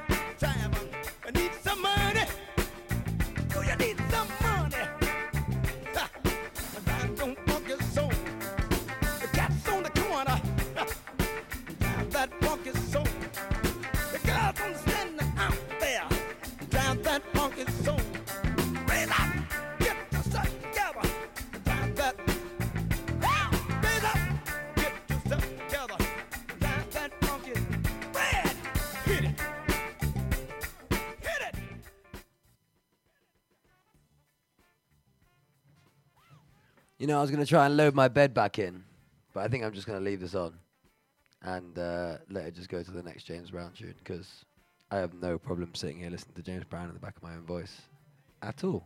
And I'm not sure if any of you do. I'm just going to check that I've muted the, uh, the other channels. So give me two secs. Yeah, we are all good. All right. So, yeah, we were talking about skating, skate music, skate love. Love a bit of skating. The reason I got into skating was because I wanted to learn how to film on skates. And I did this with Amzi. Um, but yeah, man, I just, I just didn't really care for that. I did, I did get into ever doing that. I just kind of fell in love with skating. I think my filmmaking is purely directing now. I think I, I like, I like shooting. I love to shoot, but like, there's so many good shooters out there um, that my my filmmaking is is actually much more based in directing and directing talent. Um, big up to my fucking crews out there, obviously. Um, DOP to the stars, Samuel Friendicus, no, Mr. L. Samuel Friend, who turned 73 this week. 73? I think he was 73. Um, or 29, one of the two. We're talking mental age or physical age? I don't know. Um, we've got producer boy Matt, who's also training in lots of other different fields, um, who is a fucking gang when it comes to getting shit done. We got the boy AD Amal, who is fucking sick to work with. I'm not even gonna fucking pretend. I'm working with Amal a few stuff. Like, if you need someone to keep your shoot running and keep shit going and make your life easy, book Amal. I don't know what any of his socials are. I don't know what anyone's socials are. I got Matt's wrong when he was actually in the building. Um, and then we got a bunch of other people, man. We got like Isaac, fucking gaffer of gaffs. Like he's fucking sick, lovely to work with. Like you get to learn, you get you learn to like, get your crew, and they get to learn you. So Isaac just slipped right into our crew perfectly. Um, Chef Mateo, who obviously owns this whole radio station, so uh, a little bit of a switch around in priorities in terms of that. But yeah, and then everyone else who's ever got involved with us, man. We've had like actors that we've worked with hundreds of times, obviously not hundreds of times, but as many times as we can. So yeah, the the film boys of the film crew is the film crew, man. We're, we're out to try and do some shit. I was literally at Sam's birthday last night. Big ups to the birthday boy, and uh, I was like trying to pitch concepts to the team there, and they were just like, "You're insane." And that that was I wasn't laughing through that mouth. Like they were like, "You're insane," and I was just like, "Oh, I didn't realize I was insane." Um, the worst part is that Linda Linda doesn't think I'm insane. So me and Linda obviously just like feed each other's insanity. And then and then I go into my friends and I'm like, oh, this is a good idea. Linda said it was great. And they're like, you're both fucking nuts. And I'm just like, oh, are we? Oh, okay. Um, I guess that's what we're doing now then. So me and Linda are going to kind of go into some kind of nuts hole and start making some really weird, weird shit. And uh, yeah, I mean, I got. I, I think me, me between me, Sam, and Matt, we've now pitched to each other. Well, Matt's still got to pitch them to Sam, but he's pitched them to me. Um, but between us, we've probably got like seven concepts now. And Sam said, "Let's get to ten and then pick one." Um, I think we've got one that both me and Sam like. I'm not sure about Matt yet. We'll probably talk to him about today. Um, but it's going to be a fucking sick little piece. So, uh, hey, I could do a little fucking thing here. You know what? If you are a brass band, hit us up because we want to do a piece with you. Um, doesn't matter if you're like a four piece or a five piece or a six piece. Maybe I guess a three piece, but I don't know. Maybe it'd be too little. But if you're a brass band, hit us up because I'm sure if you go and look at Sam's work, you'll be like, oh yeah, I could do with some fucking shit like this. Uh, we just had a concept involving a a brass band. So yeah, hit us up, man. Um, I had a concept that blew everyone out of the water last night. They were all jaw dropped to the floor because of how ridiculously insane I am. So I'm hopefully going to get that one made with them. I don't want to have to go to other people to come back and be like, this is what I meant. I want to be able to be like, this is what we're going to make. um, we had a couple of other ideas. The problem with film, right? And I had this conversation with Amal once, who really kind of made me understand it more than I've I ever like understood it before. I guess is that in the day and age we are now, we have such a versatile storytelling force that sometimes there's like there is stories that should be told by the people who have experienced the story that you're trying to tell. Obviously, a lot of what we tell is fiction, but I wanted to do a piece once about inherited trauma. And it was going to be, it was based off a video that my girlfriend had shown me that was saying about an inherited trauma from slavery for um, Afro Caribbeans. And I thought that was really interesting. I'd never heard about it before, so I looked at it and it was I looked, it was just it was crazy.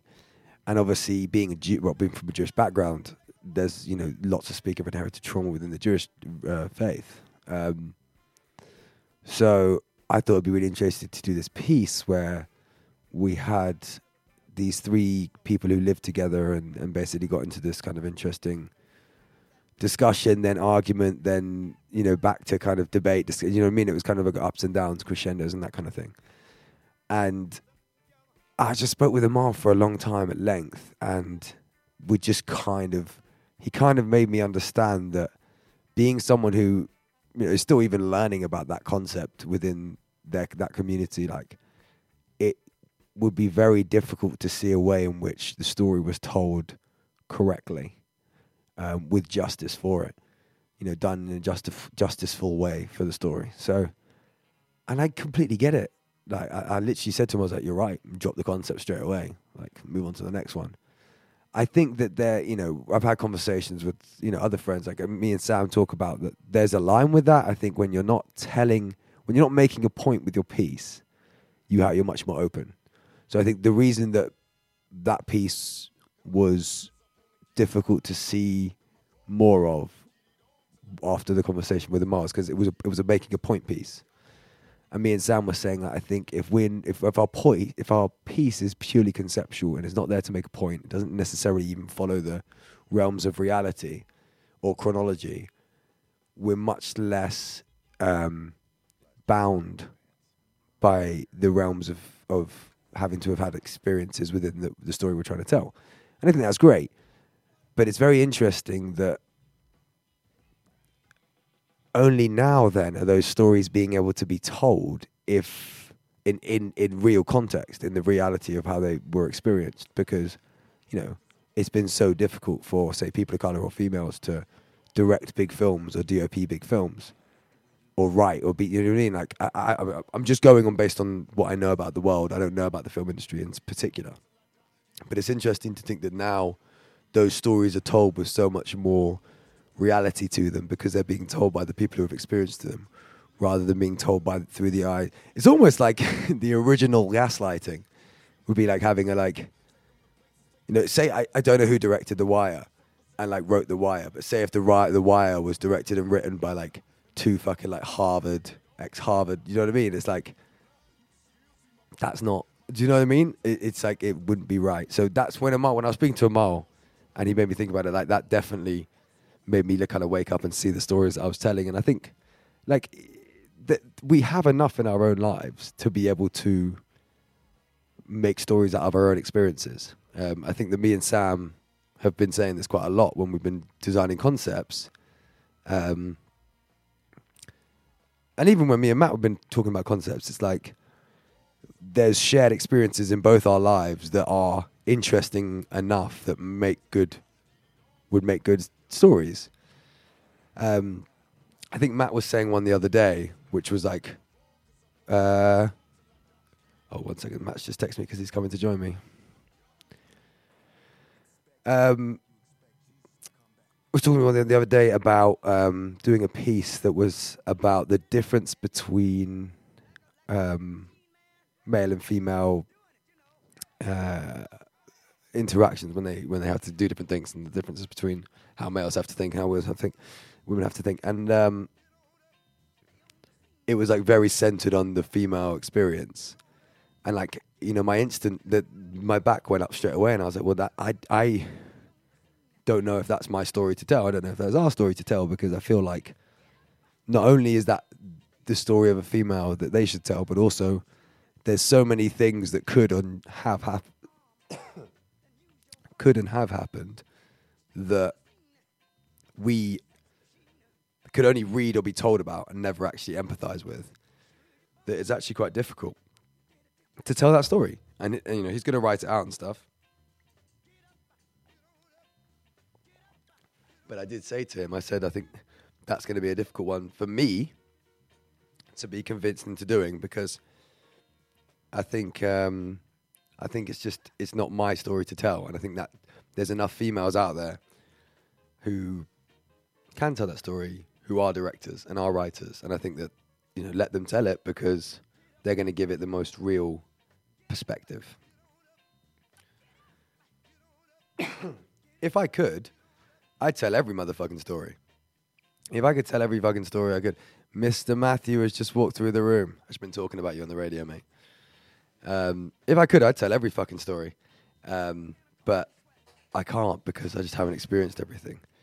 Um, the one I was talking about yesterday to the people that they call me crazy for, the way it was designed was, you know, I was saying that if I say took my dad's death as the subject of the film, and then we say we did like a test for the film, and so like I was the person who went in and put on this fucking thing, and then was like transported into these bots and shit. It would be much easier to write, and because the film isn't trying to make a point, it's just trying to be conceptual. I don't need to be correct. I just need to be real, and I experienced the reality of the feelings that I would be discussing, and therefore whatever I felt is real. I don't need to think about how other people feel. I don't need to think about the extensions of my feelings. I don't need to think about anything else other than what my feelings were in that situation because one, the piece is purely conceptual, and two, the subject matter is literally written around me. And I think that's where you get the best films. And me and Matt were writing one once that was like all based. It wasn't based around things that we've experienced. The, the subject wasn't a subject that we'd experienced, but all of the experiences they were going through were experiences that we'd had, and so it was like all of the scenes were coming from a very real place, but the full story wasn't necessarily there in its entirety or in its realism because we weren't necessarily aligned to the message in our core selves to what we were trying to say in the film. So like there's different ways to build a story, but I think that when it comes down to it, it needs to be based in where the actual writing and where the story is based. So like I said, if I use my dad's death as literally the core of this whole conversation that happens within this concept, it's all from a real place. And in doing that, we get to create a very real film. I think obviously it'll be difficult for an actor, but who knows? um, God, it's two hours. How is it two hours already? Oh, because I had a little break in the middle. Um, and I started late. And I'm going climbing. And I'm going to watch Jackass 3 today. So I'm actually just going to lock off. I'm going to uh, play you a final song, but I don't know what that song's going to be. Um, it's going to be something from the BB King and Eric Clapton album, for sure, because that's just been my jam ever since my dad's died, and this has been a bit of a dad's dead program. Not to ruin it for you guys, but it's been a kind of celebration of dad's death program rather than a dad's dead, everybody cry. I just typed dad's dead into Spotify. How dumb was that? but yeah, um, it's been a kind of dad's dead kind of uh, scenario. Um, so let's just find a song that's kind of to do with dad's death or just on the BB King album that I really enjoy. Uh, let me find it for you first and then I'll play it. So right now I'm going to turn up some James Brown. Uh, it's been wonderful being with you guys on a Sunday again. Uh, I hope it's not been too morbid for you. I tried to make it quite light and friendly and fun. Um, if you've been tuning in, thank you very much. Uh, if you're hungover, I hope you're less hungover now. Could possibly be more hungover now. I don't know how much you drank during the show. Um, I've had a lot of fun being here. Like I said, we're going to be here on the first and third now instead of the second and fourth. Um, my next few guests, I've got quite a few people lined up who are going to have some great chats. So make sure you keep tuned in. It's uh, T E T L E Y T O B Y on Instagram. Like I said, not going to get back to your messages, so don't know why I'm telling you. Uh, lots of love.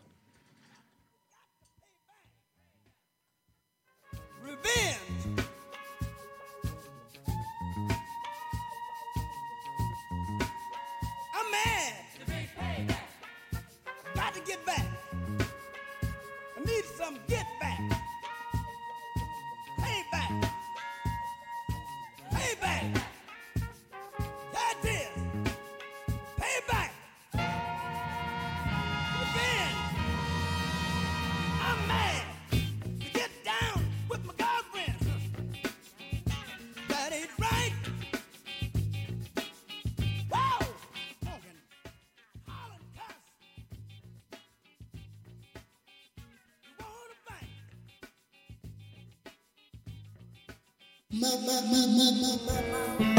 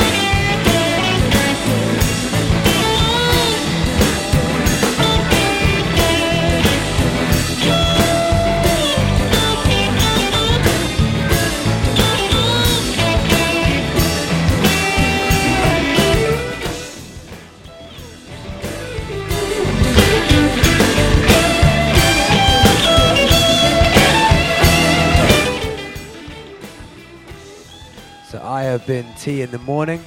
Oh, well, I am Tea, and this is Tea in the morning. Or I've been Tea in the morning for you. Can you hear me? So, Matt just told me that apparently Eric Clapton is a massive racist.